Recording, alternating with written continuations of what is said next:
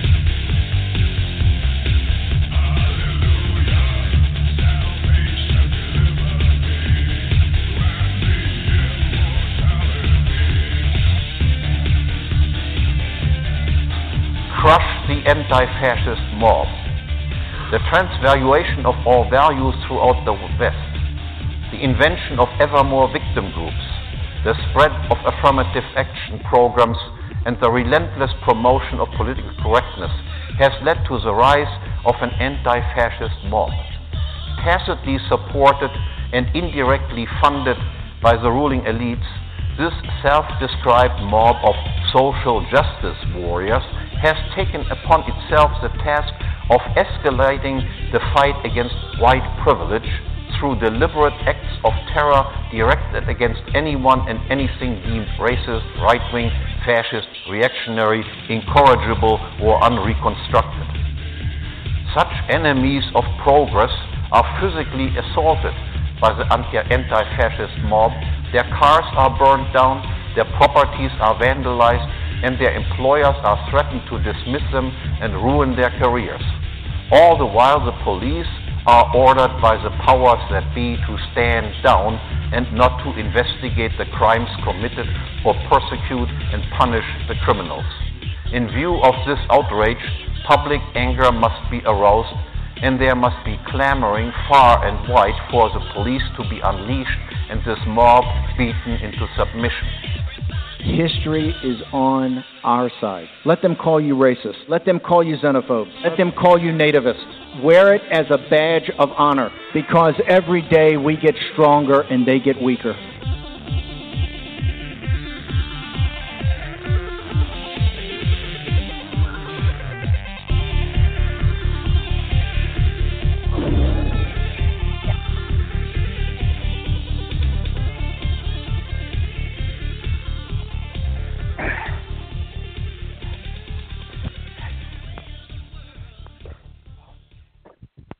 Crush the anti-fascist mob.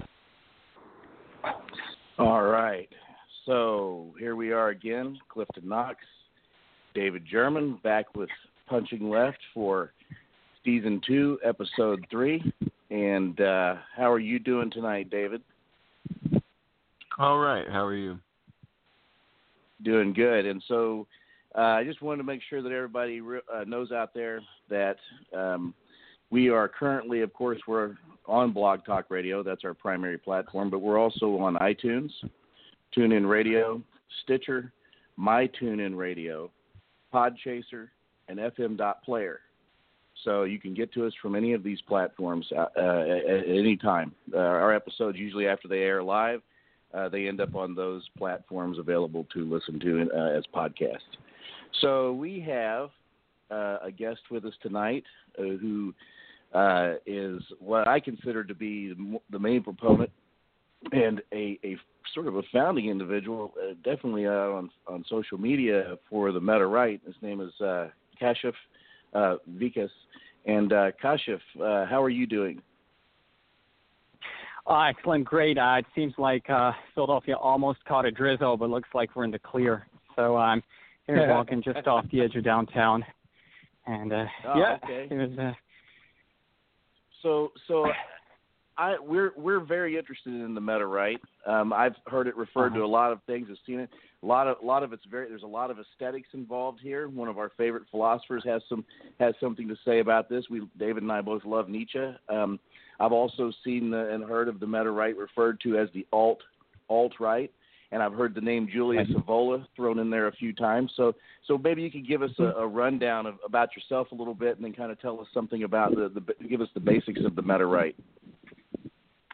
Uh, I gotcha. Well, uh, thanks for the introduction. I uh, yeah, I uh, you know I've I've been cruising Facebook for a while now, especially uh, since uh, the rise of uh, kind of Donald Trump. I think it was something uh, very unexpected, kind of a black swan moment uh, in our society.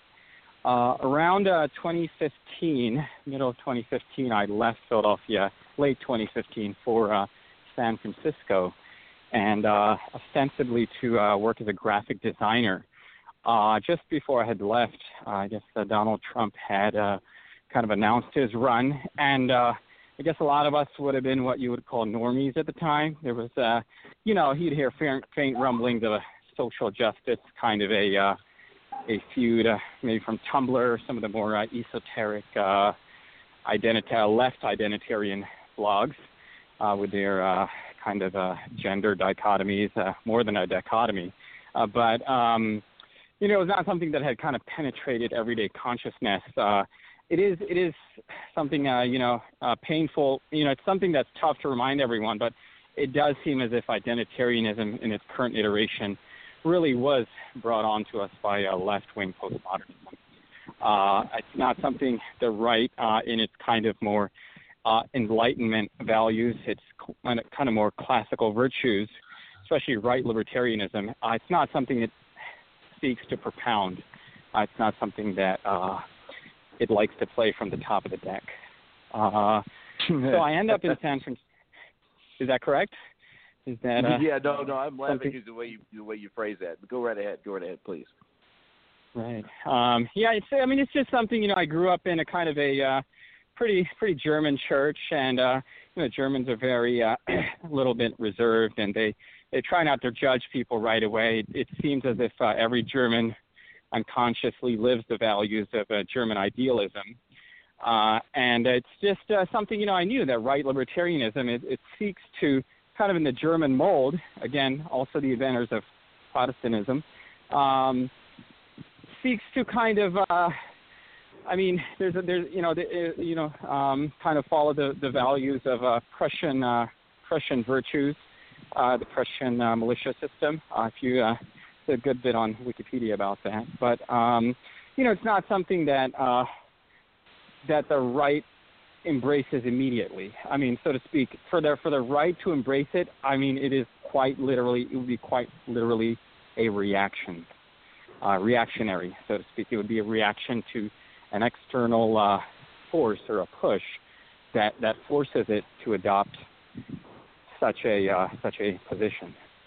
Uh, and uh, I I went to San Francisco to seek uh, seek employment, so to speak, uh, in in the uh, in Silicon Valley in the tech arena, uh, specifically in graphic design. Uh, I end up there, and uh, you know, you end up on Facebook, and and Facebook at the time I think had just entered the uh, news feed kind of uh, system, and uh, you know, my feed is just full blown with uh, with uh, I guess. Uh, kind of the left adopting uh, altruistic, you know, near, uh, very toxically altruistic positions toward people who really Mhm. aren't asking to be represented. But you know, Marxists do it anyway. You know, I'm, I guess I would call myself a person of color. I, I don't like to make distinctions. Again, you know, we've been put into this system now where we have to. But I guess you know, the leftists are saying, well, these people are marginalized, oppressed, underrepresented, you name it, and we represent them. And well, if if we say you can't talk, then you can't talk. And uh, you know, of course, our right is pushing back, and uh, more and more, uh, I began to run into this group called uh, 50 alt right, uh, which I thought it was some sort of a a made up word. I didn't realize you know the significance uh, it had. Uh, and they were very intelligent. Uh, they were they were more well versed in uh, in the left right dichotomy than uh, anyone I had met uh, prior to my other than myself. Um, for example, you know, you would say you would talk about socialism to them, and they instantly knew, you know, that it was not necessarily left wing. Because one of the issues uh, in speaking with American conservatives, you talk about things like socialism, uh, national unity, and they, they immediately think it's it's a left wing position. Uh, Well- to well, be I part was- of a community to Kasha, feel, Ahead. if I just want to interject there real quick, if you don't mind, um, I will say this: from David and I's position, we are very much uh, capitalists, and we are very much Right. traditionalists, uh, and so everybody is to the left of us. We we see we see Right. we see National Socialism as being to the left of us. Understood. But go right ahead, understood. ahead. Would you, yeah, would you call yourself national capitalists per se, or uh, uh, Maybe. maybe minarcho minarchists? Okay. Okay. Maybe Maybe. I got you. we're, we're I you. definitely I- definitely mon- we're we're monarchists. We're we're we're we are um, ultra minarchist monarchists. So that's what I would call it. Wouldn't you? And that's what that's what kind of what David uses as well because we're Yeah. we straddle that fence between ana- right wing anarcho capitalism and and minimal monarchism, unconstitutional And- monarchism. and- And there's a, of course, an obvious link to um, Hans Hoppe there. Right, which he he is one of the fathers, the, the founding fathers of the Dark Enlightenment. Uh, uh, Curtis Yarvin Yeah. and him are good friends, and and uh, Curtis based a lot of his work. Min- Mencius Moldbug based a lot of his work on Hoppe. But, but go, I'm sorry. Go go ahead, Vickers. I mean, uh, Kasha Vickers. Go ahead, please, sir. No, I have you. Cool. So, uh, David, you've uh, kind of had extensive interactions with uh, with with uh, Moldbug, is it? Or uh, you've uh, Well, I. you're saying you're I, I've probably done a little more reading of Moldbug, but but David's very Yeah. very well versed in Hoppe. Nice. Yeah. Nice. Nice. So cool. Um, got it. Got it. So I began to talk on and off with the with the alt right, and at the time, end of 2015, um, as you know, the alt right was much more libertarian. Uh, it it was not a it was not a term that that national socialists had fully adopted, and it was it was it was very clearly post libertarian, and uh, they they had basically realized that there were some issues, uh, there were some lingering issues on the right that had not fully been resolved, and it allowed the left to kind of capitalize on uh, on some of the more gre- you can say identitarian grievances of uh, of minorities, and, and basically anyone who had a who was not you know who did not fit the fit the, fit the archetype of, of a straight white male, and uh, I began to see like this was not this is not going to be anything that was good for uh, for anyone. Uh, and I, I could quickly see, you know, Western civilization going the way of, uh, of South Africa uh, in a very short manner of matter of time. And uh, I was like, oh boy, um, because it, it seemed to me as if, uh, you know, having spent uh, ha- having spent some time in Marxism and really kind of seeing it as a maybe a, a legitimate critique of Christianity, uh, I mean there is something to be said about how we how we kind of create our own value systems based on where we stand in the economy and how we can create our own structures of truth based on like if we're workers, if we're if we control the money, if we're you know if you're an IT manager, uh, I think I think Marx can be taken very. Uh, his point is valid there. Uh, I began to see postmodernism as having betrayed uh, its uh, its kind of moral roots, and it had been basically taken over uh, by the plebs, so to speak.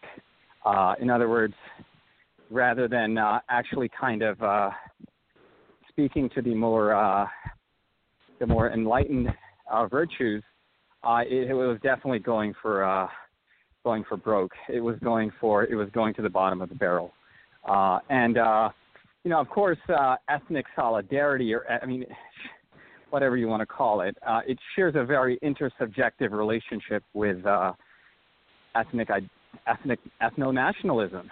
I mean, it was it was at some point in 2016, it was getting harder and harder to tell is this Black Lives Matter or this this marginalized group movement? Is it is this is this a legitimate civil is this a civil rights movement or is this an ethno nationalist movement? Because uh, you know between the safe spaces and a bunch of other things, uh, it seemed as if the uh, the, the free, you know free speech was being considered now a, a privilege. Uh, you know, based on your if you're if you're from this group, well, you're not allowed to talk. If you're from that group, you are allowed to talk. And uh, it seemed to be a very uh, a very kind of uh, uh, it seemed to have uh, postmodernism seemed to have lost the mm-hmm. sort of uh, the essence of representation uh, by just arbitrarily deciding who can speak or who cannot speak uh, based on their skin color. Uh, so I think I think so, if you look at some of the, if you if you look at Mark Marcuse and yeah. some of the other people, um, mm-hmm. I, I would have to say that if you if you take a look at, at most of the critical theorists, even the existentialists, I, even though to a certain degree they advocated a lot of this, um, I, I'm not sure that they thought it would go to this point, that it would look like this 30 or 40 years later. Right, exactly. And I have had the privilege of, because uh, uh, not being formally, not yet anyway, not being uh, formally uh, trained in philosophy, I haven't studied it formally in any uh, university, but I have had the privilege of researching uh, postmodernism and its roots, its spiritual roots, the last three months. Again, more from mainstream sources. Postmodernism, in its own words, so to speak, it it was a it was a very spiritual critique of uh, postmodernism of uh, Marxism uh, Horkheimer and some of the other critical theorists were uh, very critical of historical materialism and some of uh, Marx's more uh, industrial ideas, some of his ideas regarding uh, uh, industry. Uh, however, you know, once the plebs take over, uh, monarchy. I mean, I'm postmodernism. Wasn't it supposed to be pleb-proof? Uh, kind of like, uh, kind of like, mm, kind of analogous to the Constitution um, once you start to see that they once once you start to see that they can even ruin uh, postmodernism, uh, which uh, which has a very uh, some of the artistic work is, is very it's garish, but it's garish in a very haunting way. I mean, it has some uh, there's some there's there's uh, there's real uh, illusion here. There's there's a, there's a so to speak it's a it's a very mature take on uh, magical realism uh, and uh, the neo noir elements of the 1950s. Uh, but once I begin, once you begin to see the way the plebs can ruin even postmodernism, which was supposed to be, uh, I guess, anti-fragile, um, monarchy begins to look really, really good. Um, I mean, well, techno monarchy, some sort of a uh, yeah, what you were saying about minimal monarchy, uh, some sort of mm-hmm. uh, I'm not sure. Uh, you know, are you are, are you familiar with uh, if you're if you have a desktop handy? Uh, it wouldn't hurt to open a tab, but there's a theory by uh, by an Israeli political scientist. His name was uh, Jacob Lieb Talmon. Jacob, of course, and then L-I-E-B Talmon, T-A-L-M-O-N. Uh, he made an idea called uh, totalitarian democracy, uh, and it was just this idea that uh, far into the future, he was a very much a big. Okay, so being he was a newly minted Israeli citizen. Uh, Israel Israel was just five years in, and he realized uh, because prior to the creation of Israel, uh, his primary identity would have been German, and uh, he knew that um, this was a, a very unique moment in history.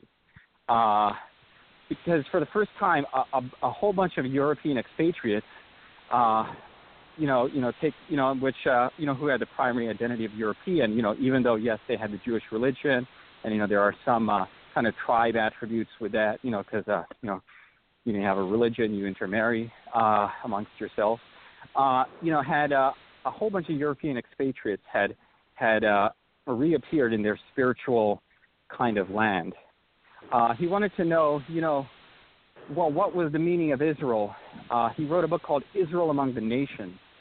Uh, and uh, later in his career, he actually began to uh, criticize the work of Rousseau, especially the work of uh, General Will. Uh, so Rousseau had this idea of General Will. well, David so this I, idea that David Will. Do, David and I do a lot of mm-hmm. discussions outside the show between us. We've we've discussed General Will. We actually discuss a lot of philosophical concepts. And just to just to step back for a moment, you're talking about the postmodern criticism of Christianity.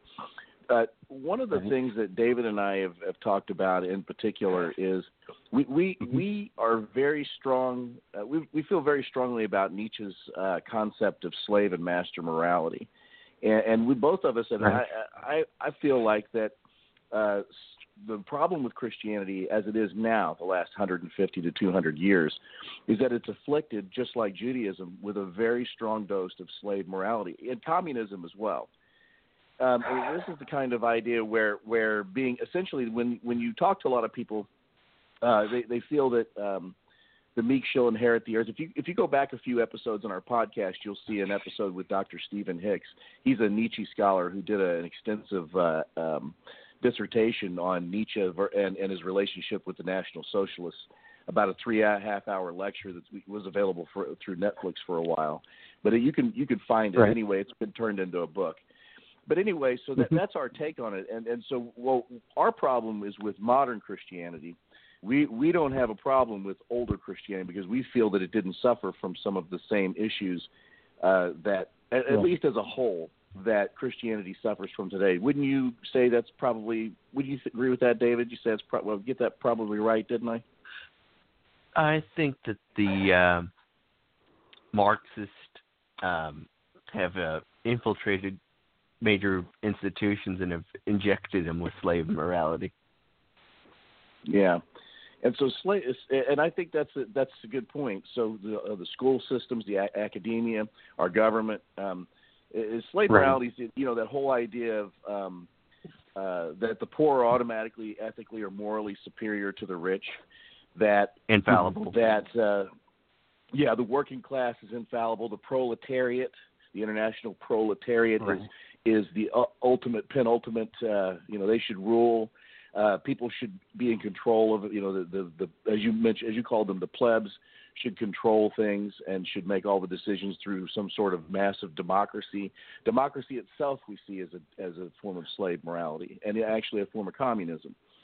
So we have this whole we, we've I guess I guess he and I have almost built this whole theory around it, and what we've come down to is that the slave morality, uh, its penultimate representation, is really in uh, people presenting themselves as being centrists, uh, because centrists don't actually take a position, and they they are meek. They will uh, you know typically they're either they either have, but what we find is that in in reality, even though they try to present this as some sort of great wisdom, being in the center, being being Right. being in the middle, not taking either side, straddling the fence. Well, I see some value in your position, and I see some value in your position on the other side. They never actually take a choice. So we feel that that's either basically somebody without a backbone, someone who's weak, or uh, they have an Mhm. agenda, like a politician who is essentially trying to find the middle point in everything. Uh, and it's because they're trying to appeal to the most people and offend the least amount of people. And so even politically correct speech falls back on that.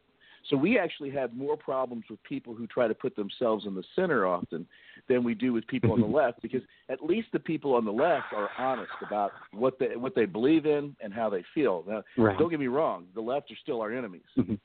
However, Right. we don't like them. We we dislike them very much, but we respect them more than people who try to stand in the center. So we we've Right. we've come to the point to where we think the, probably the single biggest problem with our society today uh, is is a, Mhm. is a form of Nietzsche what Nietzsche analyzed psychologically as slave morality. But but anyway, Like, so, um, so on the go ahead, David. Uh, yeah, like Molyneux was saying, um, the left um, nowadays has more integrity than the right. Often they do, and I believe the alt right is a uh, is a change in that. I believe Yeah. the alt right is a group on the right who have who have more integrity uh, and are committed in a way that the left has been committed for a very long time. But uh, uh, Kashif, so so uh, the meta right, what do you consider to be the primary elements that that defines the idea of the meta right? Okay. Uh, good question. Um, or whizzing by. Um, good question. So, I, uh, I- you know, I, I assume you've been in kind of the alt altosphere for a while. You know, seen a few characters. Uh, obviously, Mhm. it uh, it arose from an exchange with many many different people. Um, you know, things have become so kind of tense on Facebook in in early 2016 uh, that I spend nearly all day, every day, kind of discussing uh, philosophy and politics and uh, social science, the limits of social science and its uh, analytical methods, with uh, members of the alt right and mem- and most importantly, people in the post-libertarian uh, right, uh, or just broader post-libertarianism. Um, an idea I came across very kind of uh, fundamental or very uh, emergent, should be a better word, was this idea because if you're studying political science, you you know you often don't learn the philosophy underpinning these ideas because philosophy can be so kind of um, obscure, uh, so kind of esoteric in comparison to political science, which is a little more. You can make you can make uh, anecdotal examples of political ideas. It's harder to do that with philosophy. Um, I came across a, a thinker, not always popular. She's very uh, she's very controversial. She's very uh, kind of a lightning rod, mercurial uh, in in the alt sphere. Uh, and uh, sh- you know her name is Jennifer Scharf. Maybe I shouldn't name drop that because uh, people uh, people have instant opinions. Uh, but she runs a blog called uh, Church of Entropy, which is not necessarily readable. It can be very kind of uh, obfuscative, and people have called her uh, schizophrenic, uh, just in, in metaphorically. But her work can come across as very uh, kind of clashing uh, internally, self-clashing. I've Uh, actually she- I've actually heard of her by the way. No, I'm just letting you know I've actually heard of her. I gotcha. I think gotcha. maybe through you guys. Yeah, she so, started. Yeah, she started out as an anarcho-capitalist. Uh, went to National Socialist, which was common in, in the alt right in 2016. Then went into. Uh, she's now into, I guess, uh, vaguely something that could be called broadly maybe uh, Hindu nationalism or Indo-Aryanism. Again, uh, it's, uh, it's a little bit a little bit. Uh, you know, she's a yoga teacher, but in her real life, she was a she was a, a an audiologist uh, with an extensive background in uh, physics and mathematics. Uh, she could be called a physicist. That was her uh, that was her under and a very good one. Uh, and uh, that was her formal training. Uh, and so she relayed to me an idea when I encountered her. At that time, she was kind of in her uh, anarcho-capitalist uh, come National Socialist stage, uh, so she was kind of straddling the line. Um, she relayed to me a very emergent idea, and that was uh, she told me that, uh, well, first of all, I had already been developing the idea that politics is in fact downstream from uh, culture, and I had actually honed in on this idea that what if, what if each political theory is actually a theory of aesthetic. Uh, and this idea really intrigued me because, you know, the alt-right came on the scene and they had their own aesthetics, uh, their kind of post-ironic memes. Uh, they, you know, then uh, retro wave, retro futurism, fash wave made an entry. Uh, there were a few other kind of uh, memes going around, and I was very intrigued with this idea of uh, aesthetics as being a little uh, upstream from, uh, from, in other words, political theory as emergent from uh, from aesthetic. Uh, and when I ran into her, um, kind of without without again without a background in philosophy, she uh, her, her it was pure uh, Hinduism and mathematics for her, pure Hinduism and physics, and she told me flatly that uh, that political theory is in fact uh, a, a frame of consciousness. Uh, and it's one of those ideas that's so. Uh, well, well, one of the things I so, will point out real quick is that is yeah. that political science is really, honestly, a very specialized form of sociology. So it, right. it really is um, cultural. I mean, the culture is is what affects it but it's just it's just right. a little more specialized. And David and I have talked, and I actually see economics and political theory the flip side of the same coin in that regard. So if you if you look at where we come from on this uh, on this issue, we feel that uh, what Hoppe said in, in one of the speech is a speech that I had an excerpt in our intro from, is that on on economics, the libertarians get it right. The the anarcho-capitalist, the Austrian school side gets it right. However, they're missing a critical component, which is the cultural aspect.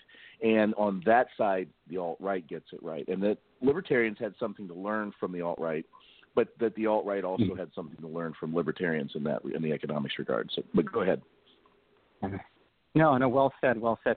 Believe it or not, you're actually describing me from 10 years ago, uh, kind of when I kind of left Christianity uh, just because I wanted to be quote unquote uh, fair to everyone. Because at the time, uh, a lot of these gay rights measures were coming out. Their stories were being told in the media, and you know my church was so uh, fundamentalist that it, I I wanted to advocate for everyone. Again, kind of carrying into that post Enlightenment, the Enlightenment theme of of uh, treat, uh, judging people by their character, not their group affiliation. Of course, that would be the quaint 2000s at this point, and uh, uh, at the time in my kind of leftism and my exploration of Marxism, I was very, very into boiling. You know, you're saying you're talking about politics, political theory, and and and and uh, social science being kind of the flip side of the same coin.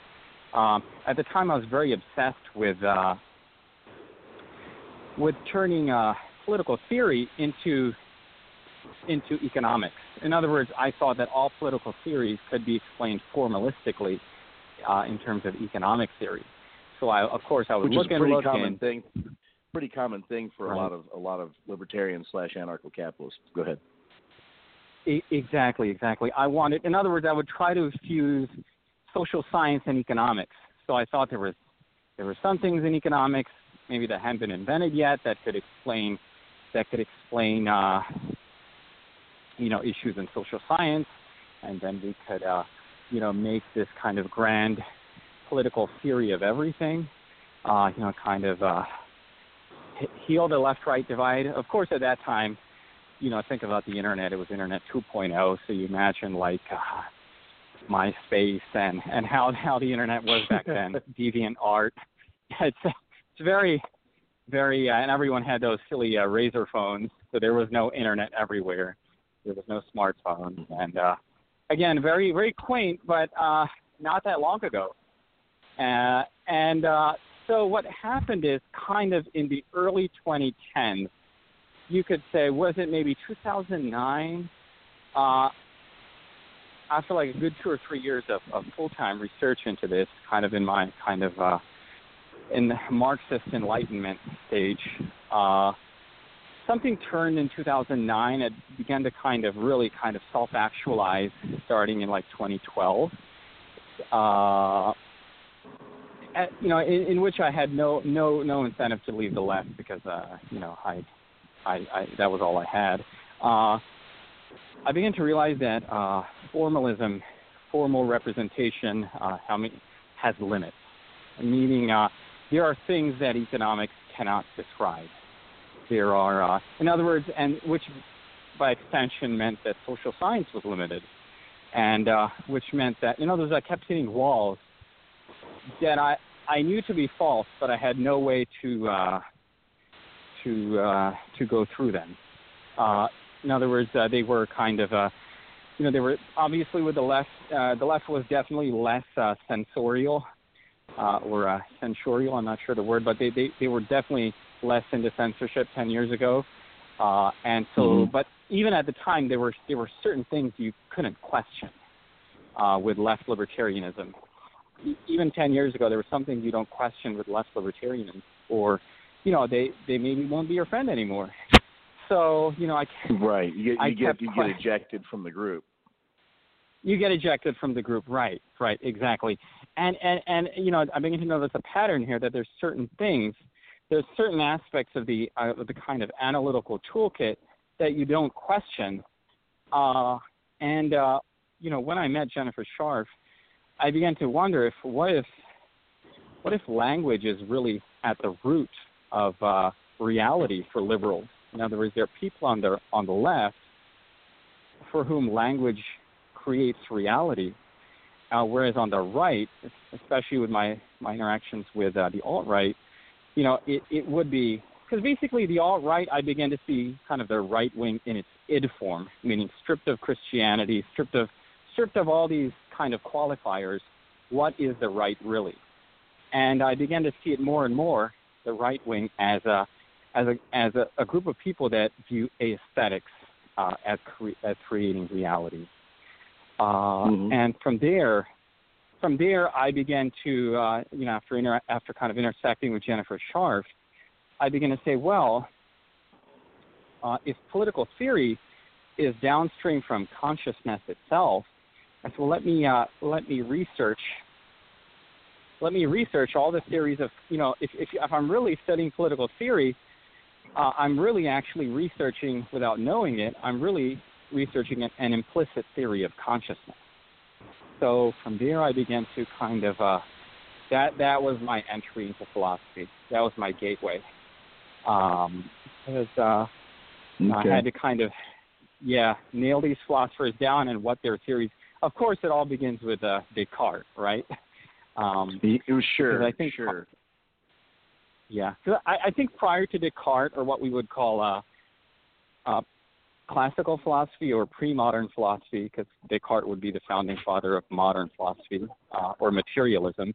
Uh, I think that uh, consciousness uh, would have been uh, thought. Uh, there are various terms, but you can call it uh, vitalism, essentialism, uh, elementalism. Uh, you know, there's no clear. Uh, there's yeah. Well, with, with Descartes, I would almost say that he would fall more in line with dualism, the idea that, that the mind and body are separate, and and that uh, the, the and that's really there were a lot of problems wrapped around that because they couldn't figure out how it was that you could think something and make mater- make Yeah. something material like your body actually move. They had a lot of really strange ideas about that whole that whole thing. But but basically, yeah, and, and so you know, modern in, in today's time, most people, even today, have a tendency to Uh. think in terms that the mind and the body are separate from each other. So and, and Right. that and that in itself caused a lot of problems. Um, uh, David, before we go forward, do you have any questions that you would like to ask uh, Kasha or any points that you want to make? Um, can't think of anything right now. Just off the top of your head, okay. Go ahead, go ahead, Kasha. Go, please, please continue. No, no, that's fine. It's uh, you know, as long as we're uh, on the same page. Uh, just curious, David. I, I saw the page named after you. You know, when I was on Facebook, it says "Punching Left" with uh, David Sherman. You don't mind asking, uh, what do you do? I mean, in politics, you might, you know, it's it's like once you know the person's uh, kind of a mode of living or what they do, a mode of production, as Marx would say, you can know a little bit about kind of how they uh, reason. Uh, it can be can be helpful. Uh, just curious, if you don't mind. Um, oh, like what? What do I do for a living? Yeah, yeah. I I work retail. Oh, retail. Okay, Well, okay, that's but I fine. would po- hey, I Well, go, I will point out. go ahead. Well, I would point out that David, you were in management for a little while, and you voluntarily decided to step out of management. So that Yeah, he was, he has he has been in management at, at one point for for oh yeah, many for years, for a few years. So. No, no, that's fine. I just, yeah, it's just, I just was curious. I, I, I guess you, you're closer in age to me than uh, than Cliff would be. Uh, I'm 34 roughly, and going on, uh, going on 35, and uh, yeah, I, I kind of did, uh, uh, took a similar route. I, uh, I used to go to an Ivy League school. Uh, kind of had some issues with postmodernism. This is like 10 years ago. Dropped out. I'd work any job I could find I just began to realize that there was a, a data insurgence coming. Uh, you can see it in IT, which is kind of Cliff's area, and I began to realize that the Mm-hmm. people on the front lines of the economy had a little more inkling of what was going to happen to our culture. Because 10 years ago, 10, 15, it was all banking. You know, that was the Bush economy. That was the uh, Bush era economy. And I kind of was like, I better uh, get the hell out of here before it all comes down. Because I could see that right wing worker revolution coming. I could, oh, I could see it coming. I kind of again from a humble background. I mean, I went to the Ivy. There was, I mean, at the time actually Ivanka Trump was attending, and you know she'd be on campus. So I was on campus with a lot of people who I really couldn't relate to socially. So you know, if there was no class, I'd be by myself. I'd go home. I lived, I lived in Philadelphia. So in other words, for these people, it was just an uh, Philadelphia was a uh, international destination. They could be from anywhere, but for me, it was uh, it was home, and uh, I just Hmm. go home after class. Uh, Yeah, and I I know Philadelphia. I I lived there for a little while, uh, in in, a, in an earlier version of myself for I guess for a good four years. Uh, I was uh, I did- was an artist. I was an artist for a while, Oh. and uh, Wow, worked on music and sound and stuff. So and and and then I decided that I began to gravitate more towards technology over time. No, I, I have you, and and you do see you you do see that a lot in the alt uh, engineers with a design background. Uh, I call Mhm. them uh, design-oriented engineers. Uh, there's, there's no other term right now. Um, you you would not have lived here in the David Lynch era, right? He he describes his time in Philadelphia in the 70s as basically haunting, No, and it influenced No, I was films. there- Okay. I was there in the very latest late '80s, early '90s. Um, Oh, and oh wow. uh, a, a, yeah, and so a good friend of mine, I still have a good friend that actually lives in Philadelphia still, and he's he has a Yeah. a large DJ business. But um, Philadelphia is just an interesting place. Uh, we had a lot of there's a lot. There was at the time there was a lot of interesting people there. The thing about Philadelphia is in the winter, for me anyway, it seemed like Yeah. it was one of the darkest, coldest places I remember. But anyway, Oh yeah. I Oh, mean, yeah. being, yeah, and, and right being around that, alone there, Go you know. No, I'm just Yeah. saying being alone there would be would be rough in the wintertime, I would think. It, it would be. Oh, it would be. Yeah, yeah. It's a it's a very uh, it used so it used to be a German and British town in the 40s, but by the time you were there, it had become very Irish. It was basically Irish and, Italian. and I think uh, yeah, exactly. The uh, Italians had their enclaves. It was Irish and small enclaves of Italians, and then uh, black. They had the North Philadelphia, Germantown, and uh, and uh, I know I know the Latins moved in around the 70s. Puerto Ricans. They, they briefly had riots in the 70s over some issue or another. I forget. That's close to the elevated train. If you still remember uh, the the Puerto Rican neighborhoods. They they're always uh, close to the elevated train that kind of uh, runs in a kind of a U shape Right. around Philadelphia. So Well, uh, you mentioned something. so- Well, you mentioned something to me in in a conversation that we were kind of having uh, over social media the other day. You, you mentioned hyper reality. Um, can you can you elaborate on that a little bit?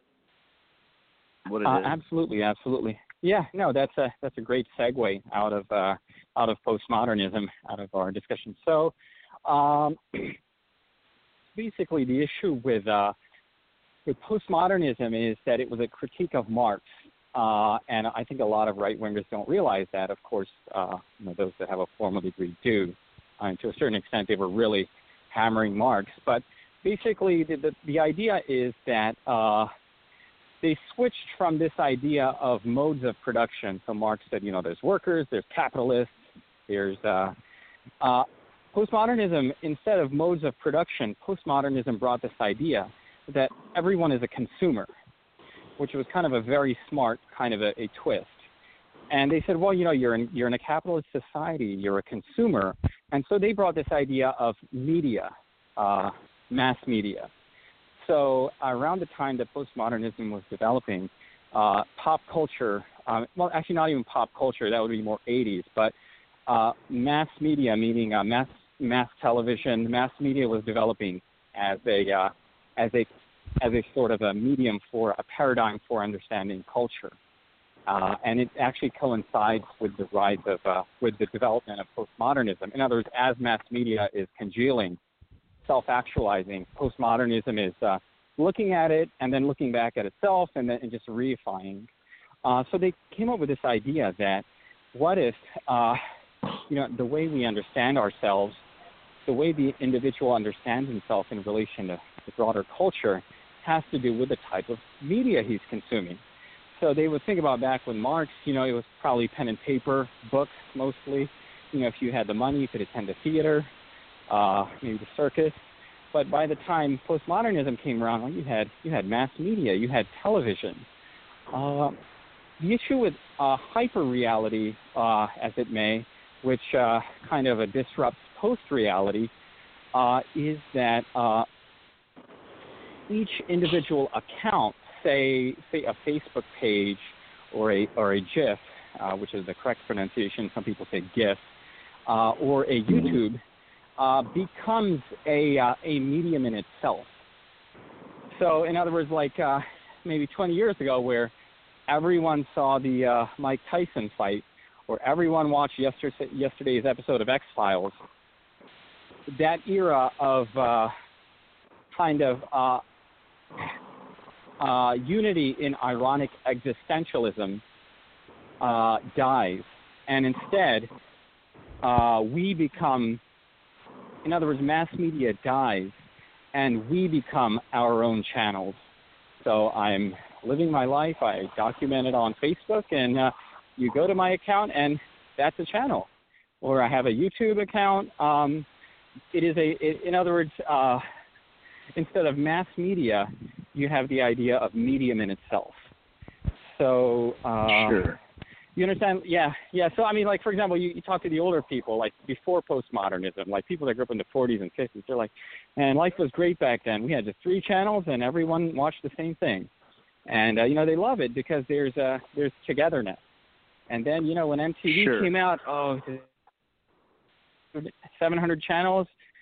There's no unity.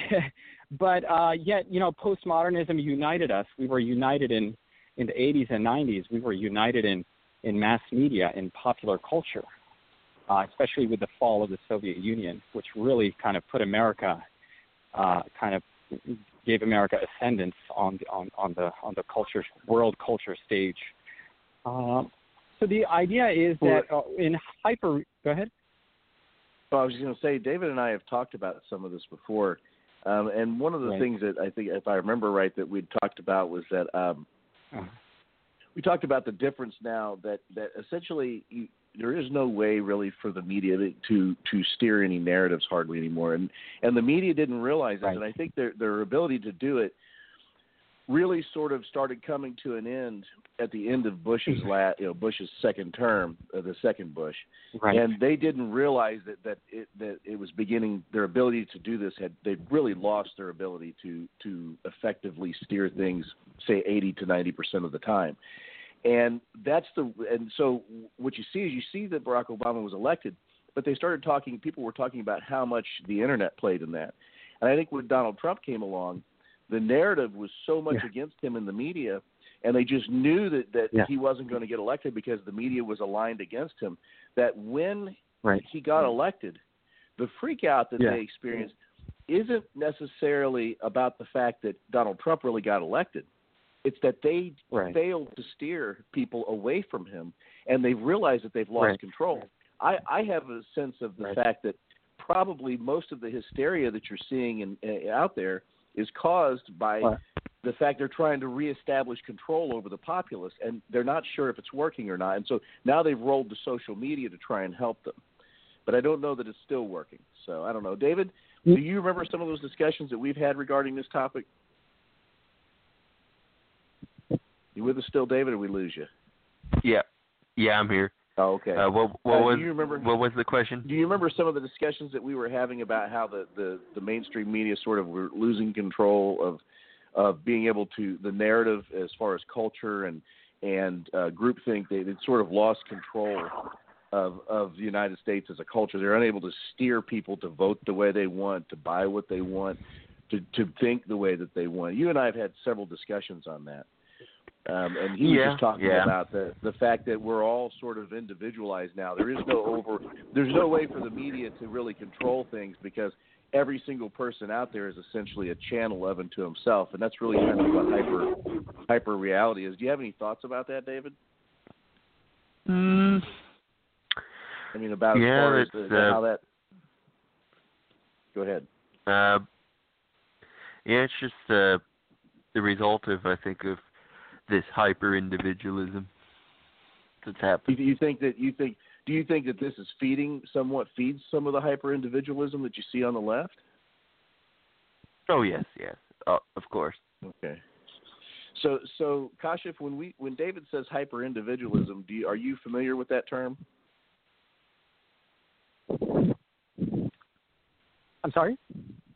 Are you familiar with the when David we, we were talking about hyper reality, the idea which you were talking about that each person is sort of a channel of, of and to themselves. You know that the Right. mainstream media really can't control what we think or see or do anymore. It's very difficult for them to, and we don't have that. Like you were mentioning that togetherness, where there's maybe you know a handful of radio, uh, radio and TV stations, and everything was fed to us on those those just very small amount of platforms. And David brought a, the point up that um, one of the problems with the new left and with libertarianism, it's a it's a massive flaw in libertarianism, is hyper individualism. Uh, the idea Right. that, that they've they've completely blown off the group. For instance, you can't. Well, I'll give you an example, and, and I Okay. really dislike this guy. I, I don't know what your opinion, but Larken fucking Rose gets on my fucking nerves, and I'll tell you why. Uh, he, he bothers Okay. me because he he uh, he, he preach anything that you talk about. The it's, it, oh, that's collectivist. That's collectivist. Almost as though it's an evil sin. And I mean, he fails to realize that it's not. It's not forced. It's not collectivism that's the problem. It's forced collectivism. Right. And and voluntary Right. collectivism is okay. Well, so so that's Right. that is a huge flaw in the anarcho anarcho capitalist community. Is they harp and harp on collectivism all the time instead of harping on forced collectivism. So, so one of the things of hyper individualism is that they don't, they refuse to see any sort of collective at all, even when they're voluntary collectives. And they, they Right. basically are almost autistic on the issue, and all they want to talk about is the individual to the point of almost. I mean, Right. this is why this is the type of thinking on the left as well in many ways, uh, and the thinking with uh, these the, a lot of the anarcho capitalists. This is where you start to see a breakdown of society is hyper individualism, and that's kind of the point he Right. was he was trying to bring up, and I think it plays well into Yeah. your your discussion of hyper reality. Yeah, Well, absolutely. And uh, to be honest, like I said, again, a lot of these leftists are kind of a, you know, pleb pleb level mindset, plebeian level mindset. But if you really look at some of the real kind of aristocrats of postmodernism, and one person that actually that the alt right loves to quote and very apt here is uh, David Foster Wallace from the uh, from the 1990s. Now he was a not a philosopher per se. Uh, he was a, actually an in, uh, professor of English literature. I believe it was at UC Santa Cruz or one of the uh, the UC universities. Uh, he basically wrote a lot about kind of like uh, Jacob Leib Talmon before him, uh, who Jacob who had uh, Dr. Talmon who had written about kind of the general will as actually a segue into uh, pure totalitarianism. Uh, David Foster Wallace, uh, this kind of a professor of uh, English literature, I can't recall the university at the moment. Uh, he actually wrote extensively in the 90s about this idea that uh, he actually died in the uh, in the late 2000s, just when he was most needed.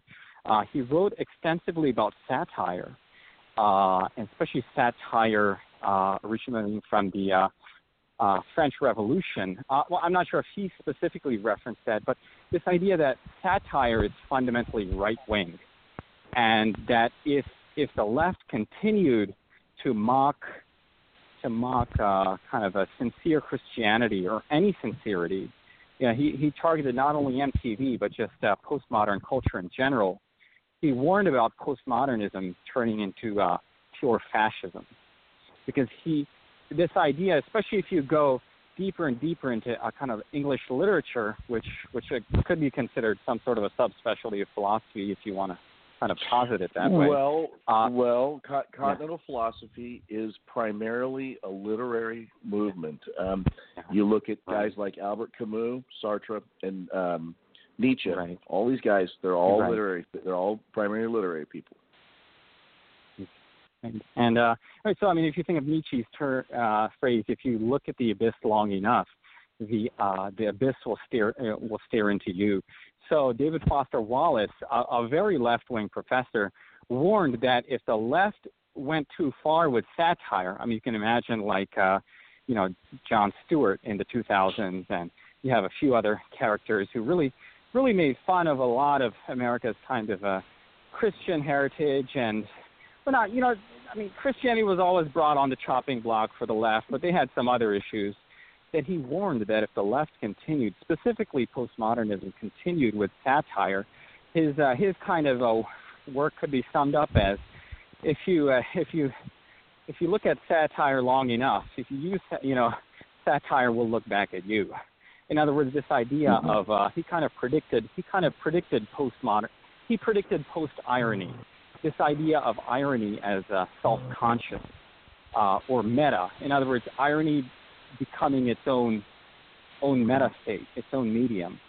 And uh, again, Mhm. again, predicting the memes. He died before meme. He died in 2008 before memes ever became uh, self-actual. And uh, Mhm. this idea of irony as as a medium. And he warned that uh, postmodernism itself uh, starting from what because his, his best work was done in 1994 uh, and 1995. He he predicted that if if postmodernism continued with its with its mockery and satire of everything sacred without any context, uh, it would lead straight into uh, into he he has this phrase uh, it's attributed to him. He says that uh, boredom and hip ennui. So he again, he doesn't have the term hipster at his disposal because he's from 20 years ago. Uh, this is directly from his uh, from his quotes. It's directly attributable attributable to him. Boredom and hip ennui are very totalitarian.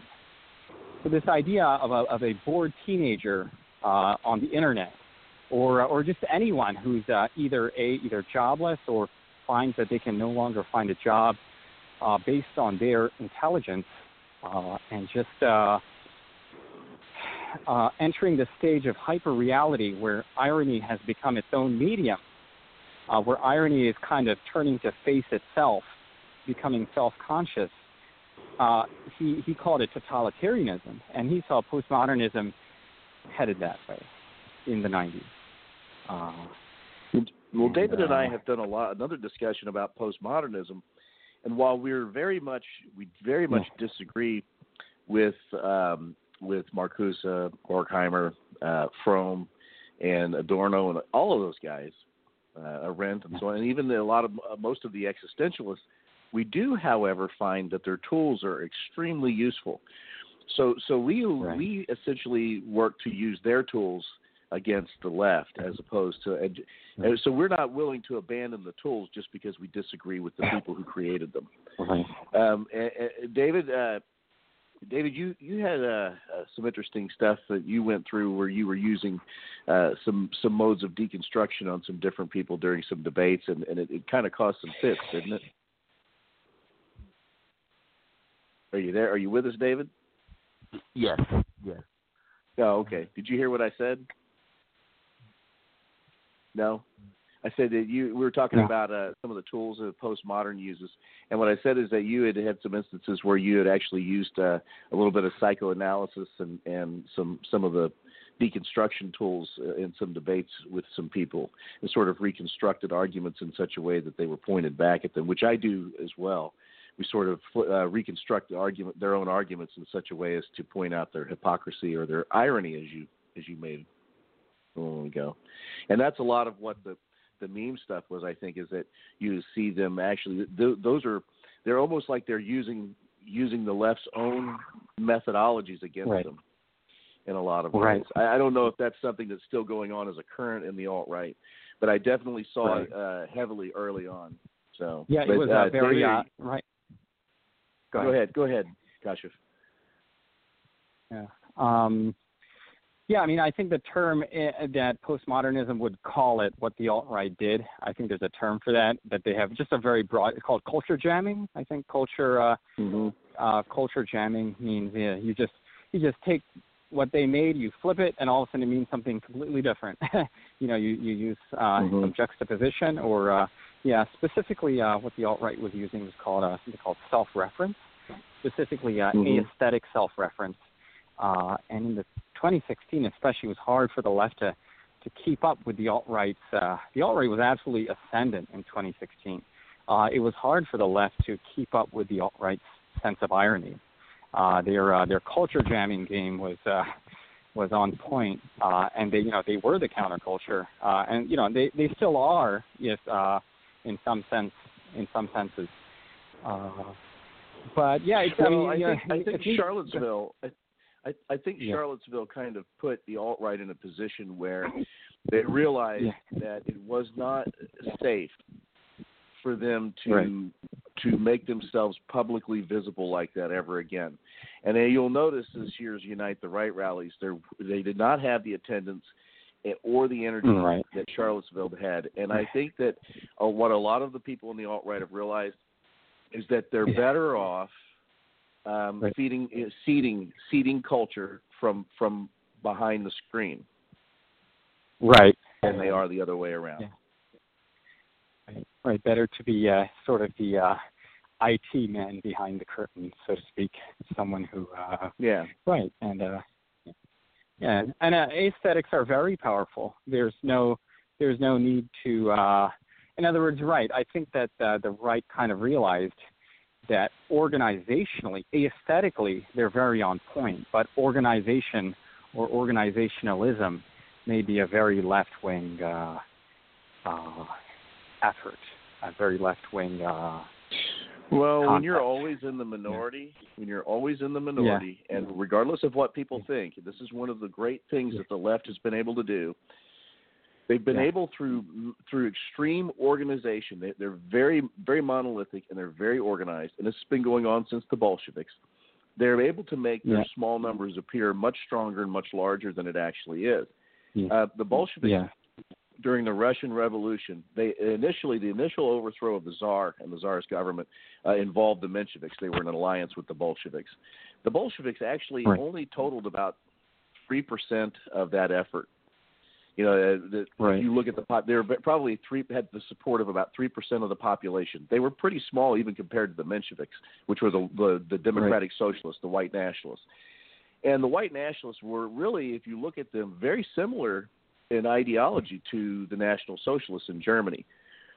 Uh, the, the Bolsheviks were able to, through through extreme organization and and rigid, you know, they were very rigid in their in their uh, methods.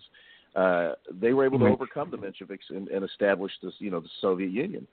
So I think that that's one of the things that you have to be aware of is that if the left can do any one thing well, they know how to organize and they know how to uh, right, to to uh, structure organizations, you know, for effectiveness. right. Yeah, it's uh, and also uh, in the current era, also uh, they have uh, at least uh, the '70s were a real decade for uh, for leftists rewriting a number of uh, judicial precedents, which uh, I think karma's hitting them now because uh, this whole court packing thing they're complaining about. I mean, they did the same thing. They they started it. They started it in the uh, in the '70s. They sure did. '70s. Well, they And, showed. uh, they had, yeah. the, the thing is, is that they show, they showed the right how to do these things.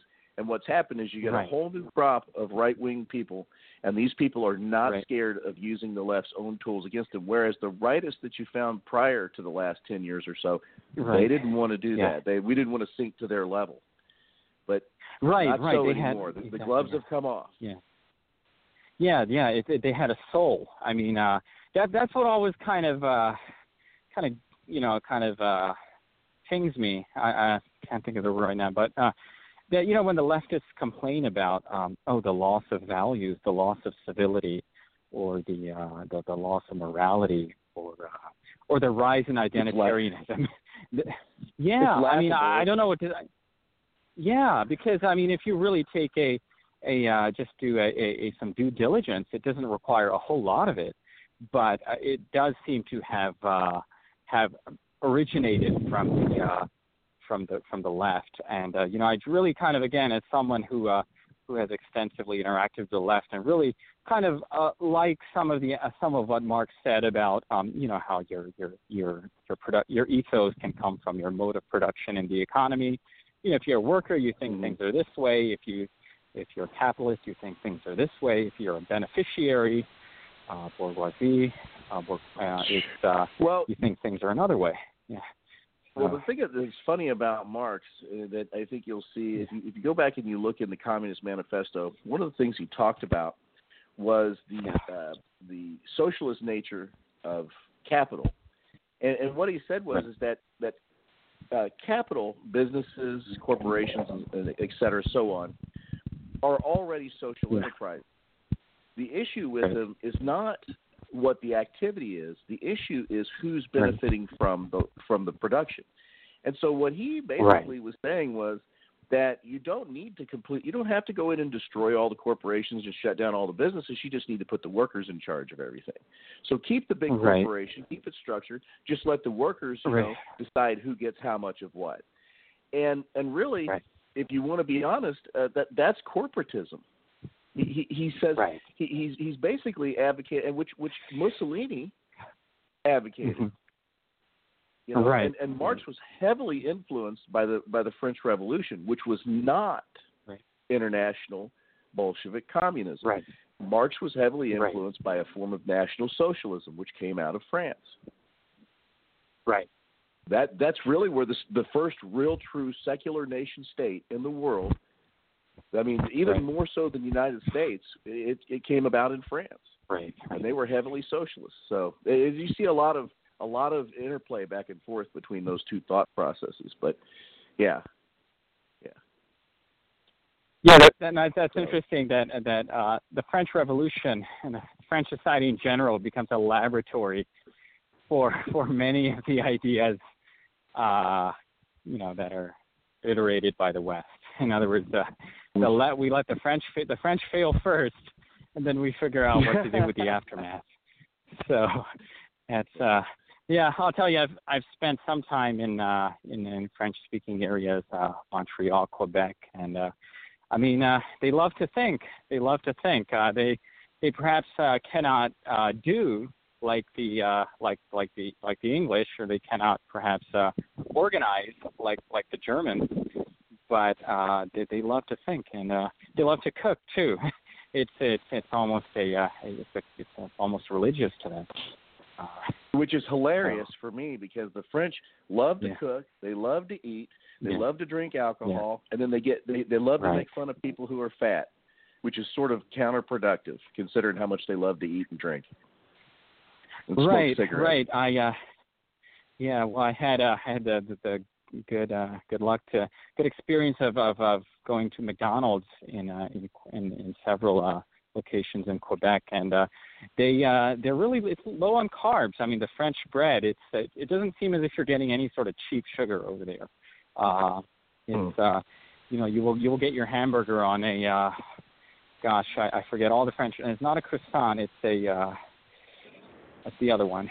Well, there's The there's, croissant. there's several other ones. I mean, yeah, they will Right. give you your burger will not be on an American hamburger bun. It will be on something uh, French, and and the term is is escaping me. Um, but uh, it's yeah, it's very the whole experience is very low carb, and uh, I think that uh, the French uh, they're the last they're the last to uh, uh, sign on for cheap food. We've got to be Right. Right. Um. So, Well, so so um, what what do you think as far as so so we are talking about hyper hyper reality we're talking about sort of the, the meta right idea and the whole idea that aesthetics precedes aesthet the aesthetic which is essentially you know in, in our culture um, it, it sort of precedes politics which means it precedes political theory. And, and I'm not sure Right. you know so I guess you could you could say it also then precedes political ideology as a whole. Right. It, it Right. precedes ideology. So so by the time you see a political ideology come on the scene, there's been something Right. rumbling and bubbling in the culture for years. for years. Yeah, yeah, could be, and it could have been up to up to 30 years. I mean, you know, when you see how, uh, you know, sometimes uh, the kind of the uh, the life cycle of these ideas. Yeah, yeah, Mm-hmm. uh, right. Hmm. It, uh, it, yeah, it's always something in the culture, and uh, postmodernism, you know, after Marxism brought this idea that um, that these ideas could be uh, coming out of the mediums themselves, which which is a very fundamental contribution. Of course, uh, postmodernism was limited to television, radio, and uh, uh, you know it kind of coincides with the rise of mass media. So they didn't have the uh, the magazines, newspapers, and also um, right, uh, uh, academic journals. right, right, exactly, exactly, right. So so print was uh, was big, was big even in the uh, in the uh, so uh, you know postmodernism was uh, basically uh, defined by print as well. So yeah, right. So, what is the So- impact that you think that, that the postmodern movement then has had on on the alt right? Then, what is your overall? I mean, just sort of a high level overall view of of what you think as far as I mean, is it is it a is it a, a foundation of it, or is it just Right. part of it, or Right. is it just a, some mm. sort of influence? Or I mean, wh- where does that come in as far as the the alt right and the meta right are concerned? I have you. Well, uh, you won't believe this. Uh, your questions are right on my wavelength. I know. I know we've been uh, jumping a lot back and forth. We've gone from uh, the French Revolution to uh, to uh, English professors, but uh, this is some a question I had pondered last. this is a this is a yeah, I- this is great. I've, I've I have to say the best conversations I have with people who have uh, actually uh, studied philosophy formally. Uh, it, it becomes very Yeah. structured in a good way. Um, so this is a question I had pondered actually last week. Uh, I would like to say as as as uh, as near as two days ago, as uh, as recent as two days ago, is uh well you know what is the alt right uh, in uh, in reference to kind of the broader postmodern milieu, and uh, I think that the answer to that question leads us to uh, the foundations, the very foundations of postmodernism itself which is uh, Horkheimer, who is a, uh, a German Jewish intellectual, along with some of his uh, counterparts, uh, Adorno and others, uh, who uh, so postmodernism originally started as a, a spiritual critique of of Marxism, and you know the the Marxist critics of post of Marxist critics of Marxism described Karl Marx uh, in varying degrees as uh, mechanistic. In other words, this idea that he had a he was overly modernist. Modernist meaning a sum of parts paradigm. In other words, this idea that that kind of like cogs in a machine, he was viewing work. Yeah, he was viewing workers in a collective movement as part of cogs in a machine. So Adorno and Horkheimer, I think Horkheimer specifically, coined this term uh, poverty of mass culture. Uh, I think this, that's the correct phrase, or uh, mass culture of poverty. I have to have to look up the correct phrase, uh, but it's pretty you know, well have known. Interject. I just want to interject for a 2nd I, I, I have often seen, and I've and I've heard it said before that that Marx is really the probably Uh-huh. the last real uh, philosopher of the Enlightenment. Probably the end of the Enlightenment is what you're seeing with Marx. And at least from the where I'm standing, he kind of is that last, Yeah. the last of the Enlightenment figures. Everything that came after that was something else. Uh-huh. But but go. I mean, that in my opinion. Go ahead. Go ahead. Go go back into what you No, I, I, I was.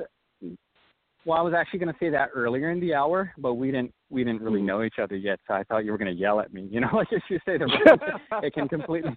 I was actually going to mention that that that Karl Marx might have actually completed the legacy of Rene Descartes, you know, with his uh, materialist uh, dualism, or his. Uh, Mhm. but yeah, he would have been the last. Uh, he can. Uh, Karl Marx can be properly thought of as the, the logical conclusion to the Enlightenment. Um, as much as the normie libertarian movement might not want to hear it, especially the right libertarian, Karl Marx is the uh, it's the logic. Marxism is the logical conclusion of uh, of Enlightenment values. Uh, Uh, so, right. So the question is, you know, what is uh, well, what is what is the alt right uh, in terms of postmodernism, or more broadly, well, what was postmodernism in terms of Marxism?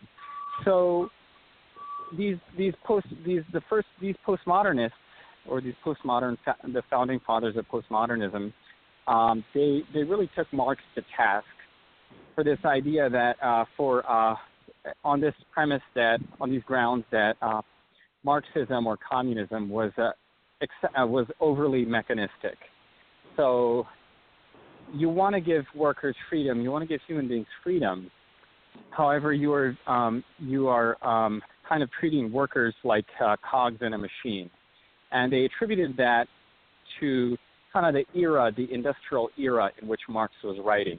So he would have been even before, obviously, television and radio.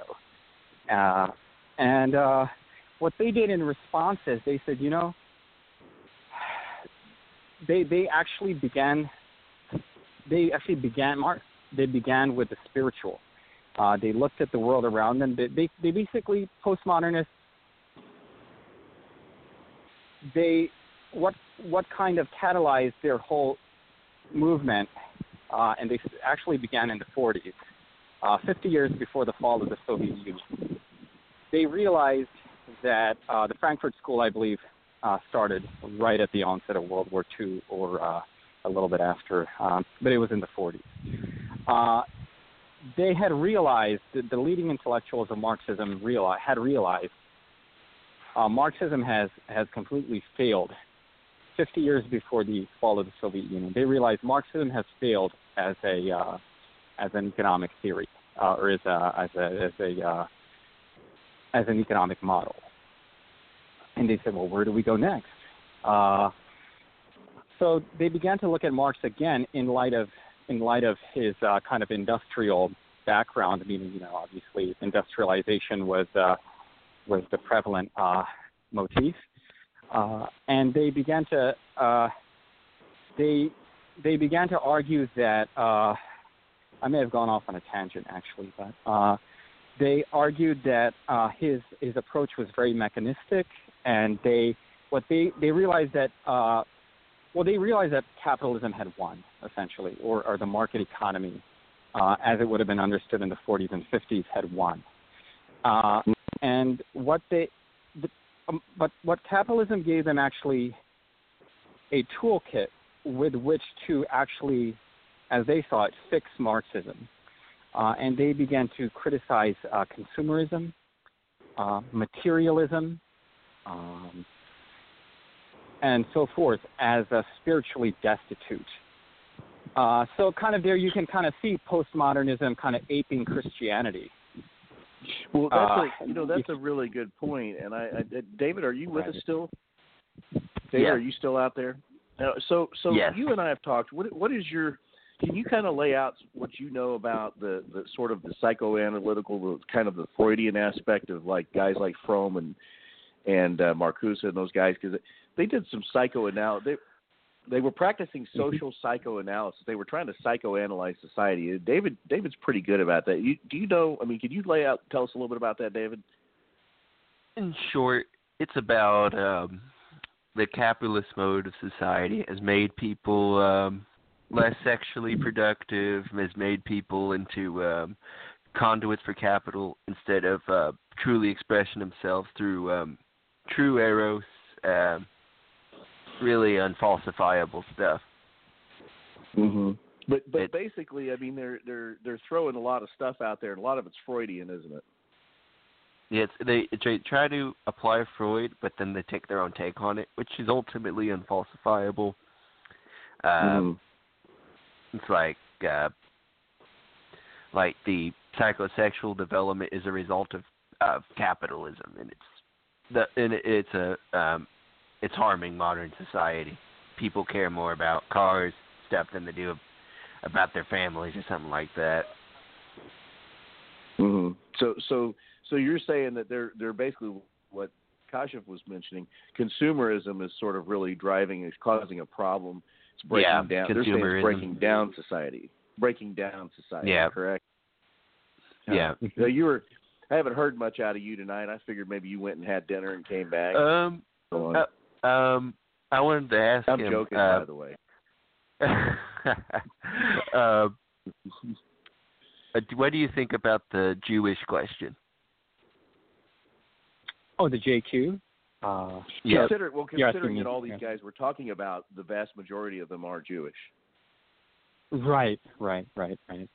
So, wow, wow, that's uh that's uh it's a loaded one. No, that's a big one. that's a, It, it, no, um, it is. It is loaded, and it and it, Yeah. and it is one of those things that we find can get people in trouble. But we still uh, we still talk Right. about it. I mean, we have our own views on Right. it. We're not we're not quite Right. the same as what a lot of the alt right, especially we don't agree with the National Socialist groups on this question. But even so, we we honestly we Yeah. like to hear honest takes on it. Nobody's getting yelled at here. Yeah. Got So, it. go it, ahead. Yeah, no, yeah. I know this is interesting. So uh, Richard Heathen called me up one day and uh, I had an interview with him. He actually ended up asking me to write something for him. But yeah, he asked me pretty point blank. I guess he's calling out of Canada and as he had that little Canadian accent which uh, kept throwing me off. But he asked me about the JQ as well and uh, he had his own take. Uh, obviously, you know, some familiarity with the term because uh, two years of interacting with the alt right and you kind of pick up, you know, kind of uh, get wise to their terminology. Uh, um, my take on uh, my take on uh, yes, so so they were right. They were uh, they were Jewish. Uh, Ten out of twelve of them.